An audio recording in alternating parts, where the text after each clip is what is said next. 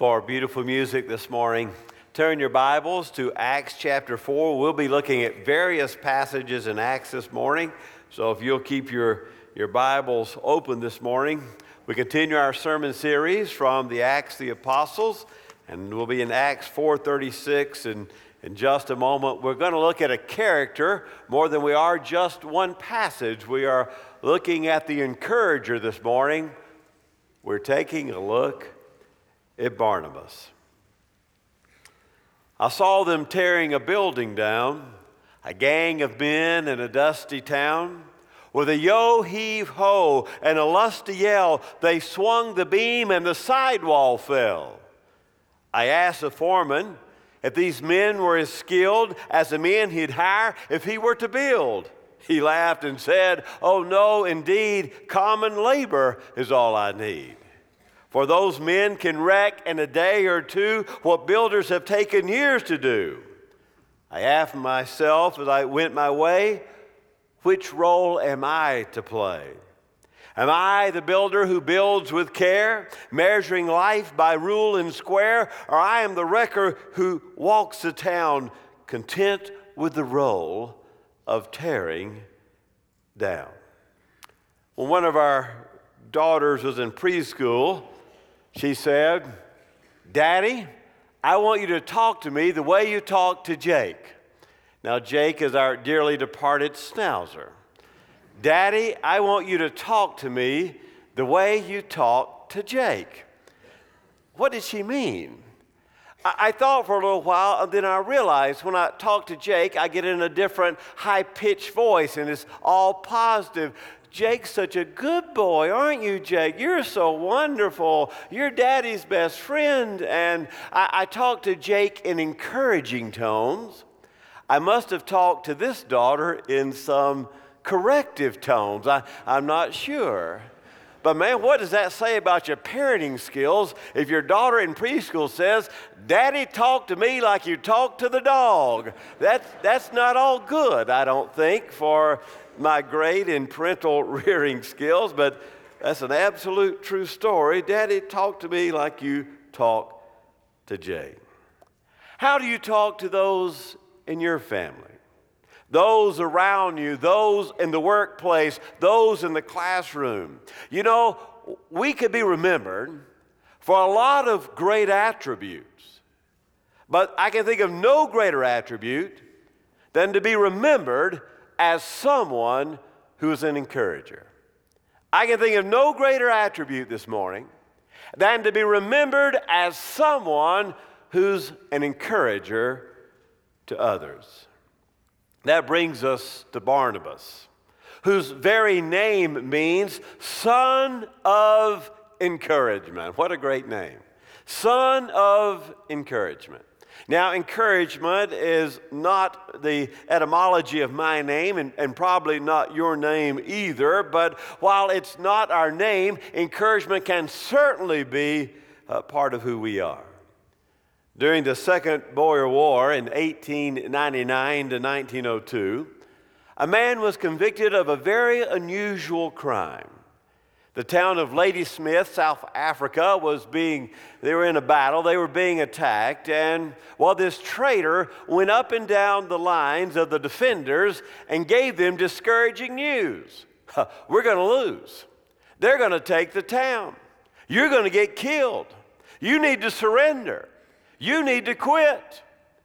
He was convicted of being a discourager.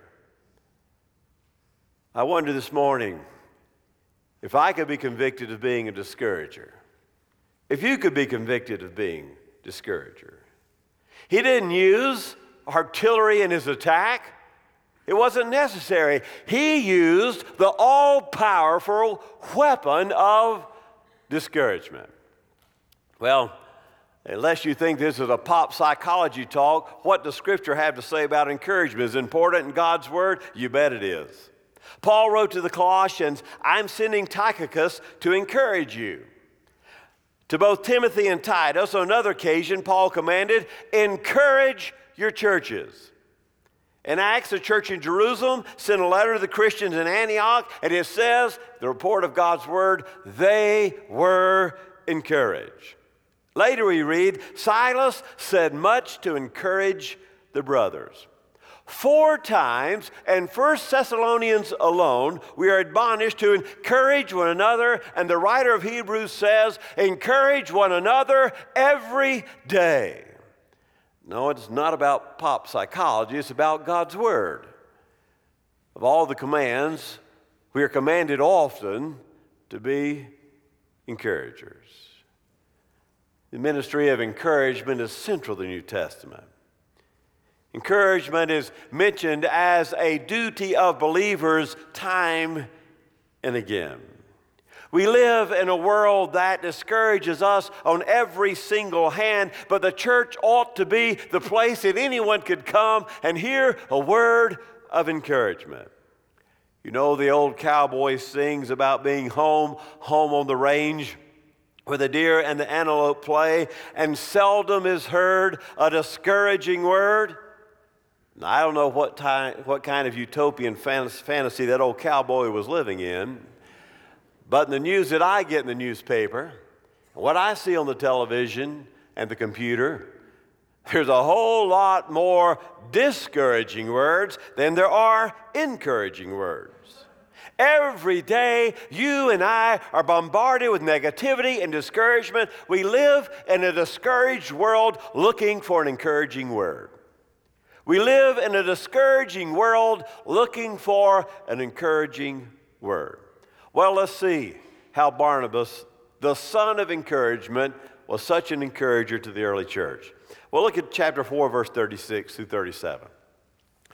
And Joseph, a Levite of Cyprian birth, who's also called Barnabas by the apostles, if you didn't believe me, look at that, which translated means son of encouragement. He owned a tract of land, and he sold it, and he brought the money and laid it at the apostles' feet. The first word is giving. Barnabas was an encourager by giving. The first time we come across Barnabas in the book of Acts, he's being an encourager by making a financial gift to the church. The Christian church is young at this point. Started with 120 believers, day of Pentecost. We have 3,000. By now we have even more. The needs are great. Barnabas has a piece of land, and he sells it, and he gives it all to the church. Churches need folks like Barnabas. First Baptist needs folks like Barnabas who are willing to make those kinds of sacrifices to help the church proclaim and advance the kingdom of God. I'm afraid that stewardship's become worse than a 4-letter word in churches today. For some folks, it's really hard to talk about and equally hard to give. They're like the little boy at elementary school who on Valentine's Day, bought a very nice gift by his standards for his new girlfriend, and it was wrapped so beautifully by his mother, and he handed it to her, and on the card he wrote, "With all my love and most of my allowance," he'd given the gift. Some of us feel that way when we put something in the offering plate, like we really outdone ourselves. Why do you give? Why do you encourage the church by your giving? Do you give out a sense of duty? Do you give out a sense of guilt? Do you give out a sense of keeping a law? Is it pressure from the pulpit? Is it a selfish hope that if I give to God, I'll get something back? It really comes down to this. Do I really believe that Christ is the answer for the problems of the world? Do I really believe that Christ is the answer to the problems of the world? Do I really believe that the church is his bride? Do I really believe that Christ changes, that Christ influences the world through the presence of the body of baptized believers called the church, which is the body of Christ, the bride of Christ, the family of God? If I believe that Christ is the only way, and if I believe that church is the only institution ordained by God, then my tithe, my gift ought to go to my church. Barnabas gave because he loved God. Barnabas gave because he loved God's people. You can give without loving. You cannot love without giving. You can give without loving, but you cannot love Christ and his people if you're not giving. It is as simple as that. There's a second word, not only giving, but believing. Turn over to Acts chapter 9, verse 26. Barnabas encouraged others by believing. In Acts 9, 26, we read, "And when he had come to Jerusalem, Paul was trying to associate with the disciples, and they were afraid of him, not believing that he was a disciple. But Barnabas took hold of him and brought him to the apostles and described to them how he had seen the Lord on the road, and that he had talked to him, and how at Damascus he had spoken out boldly in the name of Jesus. And he was with them moving about freely in Jerusalem, speaking out boldly in the name of the Lord." Now you remember Paul's story. He had been a persecutor of the church. In fact, at the time of his salvation, he's on the road to Damascus, has letters in hand from the religious authorities in Jerusalem to arrest Christians and bring them back to Jerusalem for trial. And while he's on that road to persecute Christians, yet even outside of Jerusalem, he sees the bright light, and he finds out when you fight the church, you're fighting Jesus. He's persecuting the church. You remember that? But that's not what the voice says. The resurrected Jesus says, "Why are you persecuting me?" If you persecute the church, you're persecuting Jesus. Why are you persecuting me? And you remember how after giving his life, he wanted later to go to Jerusalem. He wanted to be with those Christians who had walked with Jesus those 3 years. He was so excited. He too had seen the resurrected Christ, and he wanted to learn more about this Jesus, but they were afraid. I don't know, this might be a ploy. This might be undercover. He might act like he's part of the church to get inside the church to arrest the leaders. They gave, when Paul went to Jerusalem, they gave him the cold shoulder.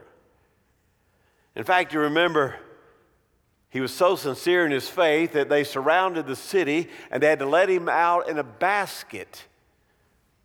Barnabas goes and talks to him and learns that indeed he's a true believer, and secondly, that he had risked his life in Damascus for Jesus, and he goes and he introduces him to the apostles, to Peter and John, the apostles, and lets them know.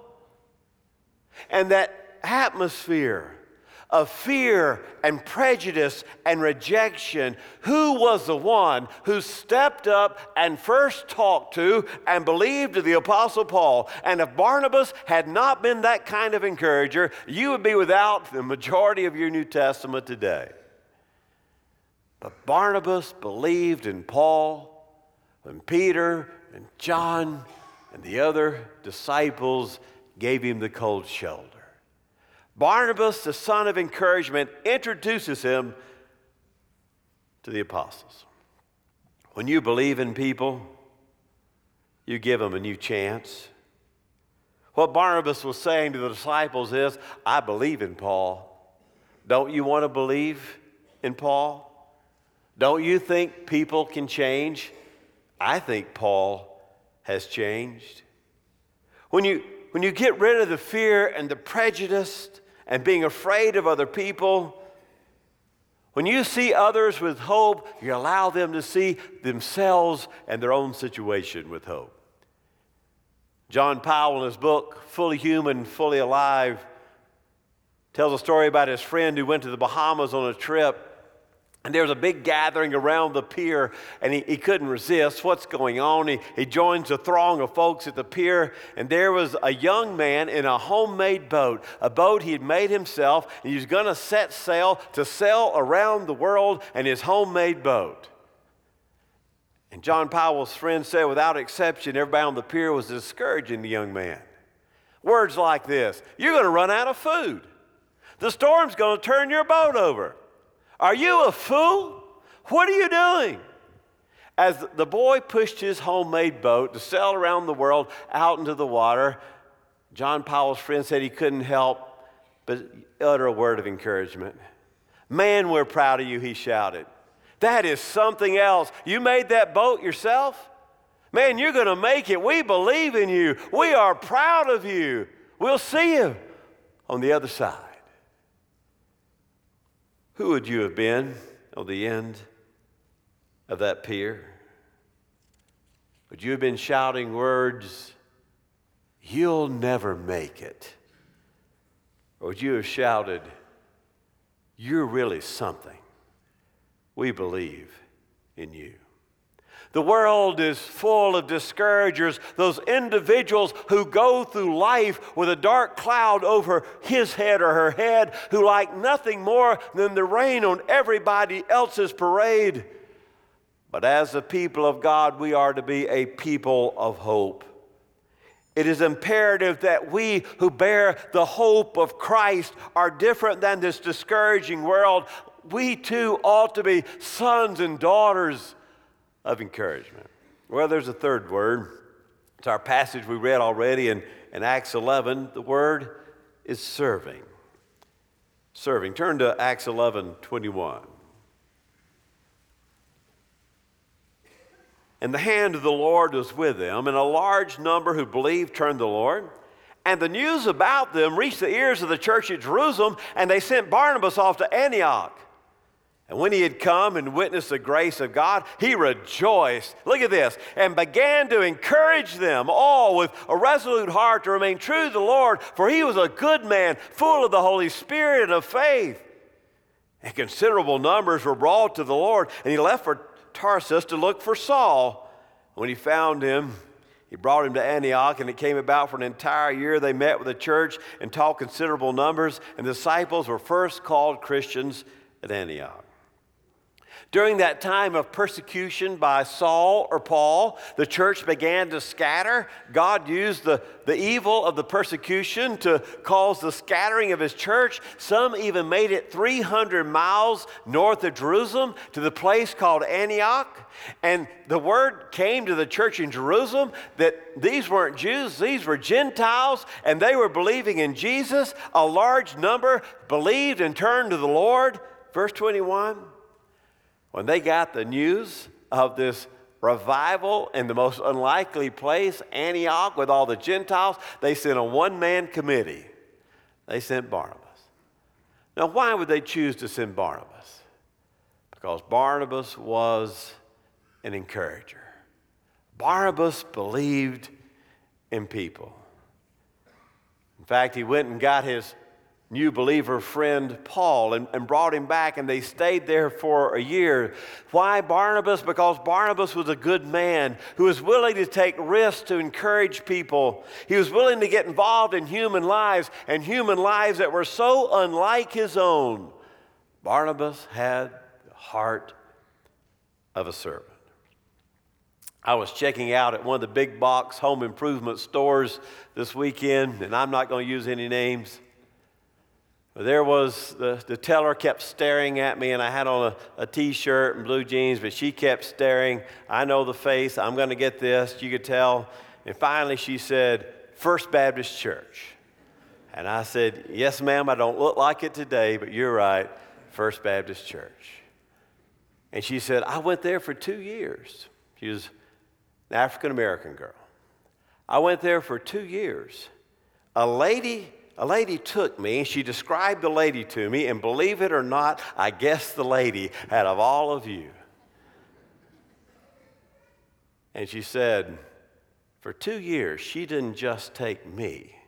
She took me and my family to First Baptist Church. I'll give you one clue. She said she has a really, really tall son, a really, really tall son. You can think about that one. Believing, reaching out, building relationships, knowing what's important. Then verse 23, he began to encourage them all with a resolute heart to remain true to the Lord. Barnabas was an encourager. Heard the story about a minister who was depressed and defeated. And believe it or not, The Lord has blessed me. That's not something I suffer from, but many in ministry do suffer from depression. And while he was sitting in the pastor's office, he was looking out the window, and there was a starling perched on the sill, and the starling was giving the starling's call. And the pastor heard in his moment of depression, "Give it up. Give it up." In fact, he began to imagine in his mind that maybe God had sent the bird to give him the message to get out of the ministry. Give it up. Give it up. A friend entered the pastor's study and described what the starling was saying to him, and the man listened to a moment, and the starling called again. He said, "Oh no, you missed it. It is, keep it up. Keep it up." That's what the bird's saying to you in your ministry. What would you have heard the starling call? Barnabas would have heard, "Keep it up." He encouraged them with a resolute heart to remain true to the word of God. People need to be encouraged. I read a story about a man in Fort Lauderdale, Florida, who living just went ahead and decided he wanted to go and have his funeral. He said, it doesn't do any good to have all those nice things said about you after you're dead. And so he decided he'd go ahead and have his funeral while he was alive. And so they published his funeral in the newspaper, and he came to the church in a hearse and rode in the back and got out. And there were flowers down front. People gave the flowers. He sat in a chair right there in the middle of all the flowers, and people got up and did eulogies. The pastor talked about what a great guy he was. And he says, "Now what good would that have done me after I was dead?" Nothing. I'm not going to do funerals for living people, so don't you get any ideas. I'm very busy burying the dead, so we're not going to start a new tradition. That is not what this is about. But the point was well taken. He was so longing for an encouraging word that he was willing to have his funeral before he was dead. There's a fourth and final word.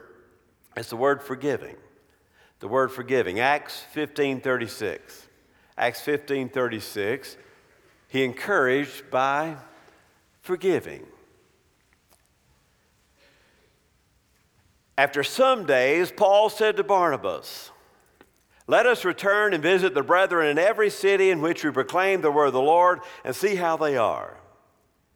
And Barnabas was desirous of taking John, called Mark, along with him also. But Paul kept insisting they should not take John Mark along, who deserted them at Pamphylia and had not gone with them to the work. And there arose such a sharp disagreement. They separated from one another. And Barnabas took Mark with him and sailed away to Cyprus. You remember that first missionary journey? Paul and Barnabas. And Barnabas' young cousin by the name of John Mark. Things went well until they arrived at Pamphylia, and for some reason at Pamphylia, John Mark just called it quits. I don't know if he was homesick, don't know if he was too young, don't know what was wrong, but he was young and he quit. Whatever was wrong, Paul wasn't buying it. In Paul's book, he was a deserter and he was a quitter. And so when it came time for the second missionary journey to revisit all the churches they had started on the first missionary journey, Paul goes to Barnabas, says, "Let's go again." And Barnabas says, "Oh, great, I'll go get John Mark." And Paul says, "Oh, no, John Mark's not going with me. John Mark's a quitter. I don't associate with quitters." In fact, it was such a sharp division over these friends that Barnabas says, "Paul, if you can't forgive him and accept him, I'll go my way with John Mark." And that is exactly what he did. One of the pressing needs amongst believers today is forgiveness. If you're going to be an encouraging Christian, you must be a forgiving Christian. When you forgive others, you reflect the spirit of Jesus on the cross, who said to those who had so wronged him, "Father, forgive them. They know not what they do." When you forgive people, you offer them a clean slate, a fresh opportunity. When you forgive people, you give them the opportunity to forget about their past and to believe in their future because you believe in their future. Some of you remember the old comic strip, Andy, Cap, and Flo. In this particular comic strip, Flo was pacing the floor back and forth in the comic strip. She seems upset when she says to Andy Cap, to her husband, 3 whole days without speaking, this is ridiculous. The next frame, she approaches Andy and says, I'm sorry I acted like I did. You were right, all forgiven. The next frame, Andy says, all right, all forgiven. He starts to the door, but before he does, Flo reaches out for a hug and a kiss, and he gives her kind of a reluctant, cool welcome to the hug and the kiss. Andy steps out the door in the next frame, and one of his buddies is standing at the door and said, I heard the whole thing. And the friend says, it takes a good woman to apologize when she's wrong. And Andy whispers in the last frame, yeah, and even a better one, to apologize when she's not wrong. Yes, and even a better one, to apologize when she's not wrong. A lot of the time we create unnecessary conflict and tension through our constant obsession with who's right and who's wrong. Playing the courtroom never reflects the spirit of forgiveness in Christ. Sometimes it's best to seek reconciliation even when the other party is in the wrong. Because even when we were in the wrong, God was reconciled to us. When Jesus was hanging on the cross and he said, Father, forgive them, at that point in the Passion Saga, who had apologized?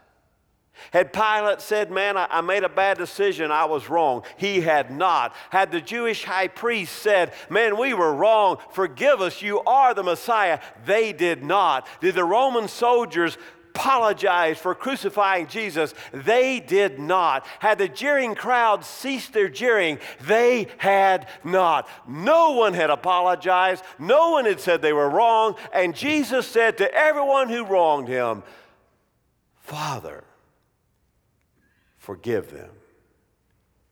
They know not what they do. Jesus himself said, forgive, and only then shall you be forgiven. And Paul said in Ephesians 32, the very Paul who rejected John Mark, and be kind to one another, tender-hearted, forgiving one another, just as God also in Christ Jesus has forgiven you. Forgiving one another, just as God in Christ Jesus has forgiven you. Now, you might be saying, now, wait a minute, Paul's the one that didn't forgive John Mark. I don't need him giving me any advice on how to forgive. Oh, the story's not over. Paul's last letter, right before his death, 2 Timothy. You know who he wants to decide when he's pondering his own death? He tells Timothy, go get John Mark for me. He's the one I want by my side. Paul had worked through his resentment and his bitterness and his hard feelings, and like a true encourager, a true man of God, he was reconciled to John Mark. How can we encourage the discouraged? By giving to the church, by believing in others, by serving others, as Barnabas did at Antioch, and by forgiving.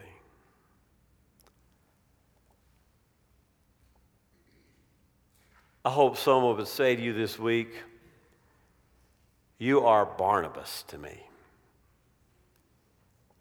I can't think of anything more biblically impactful than those words. You are Barnabas to me. Flatter me, I may not believe you. Criticize me, I may not like you. Ignore me, I may not forgive you. But if you encourage me, I will never forget you. Let us pray.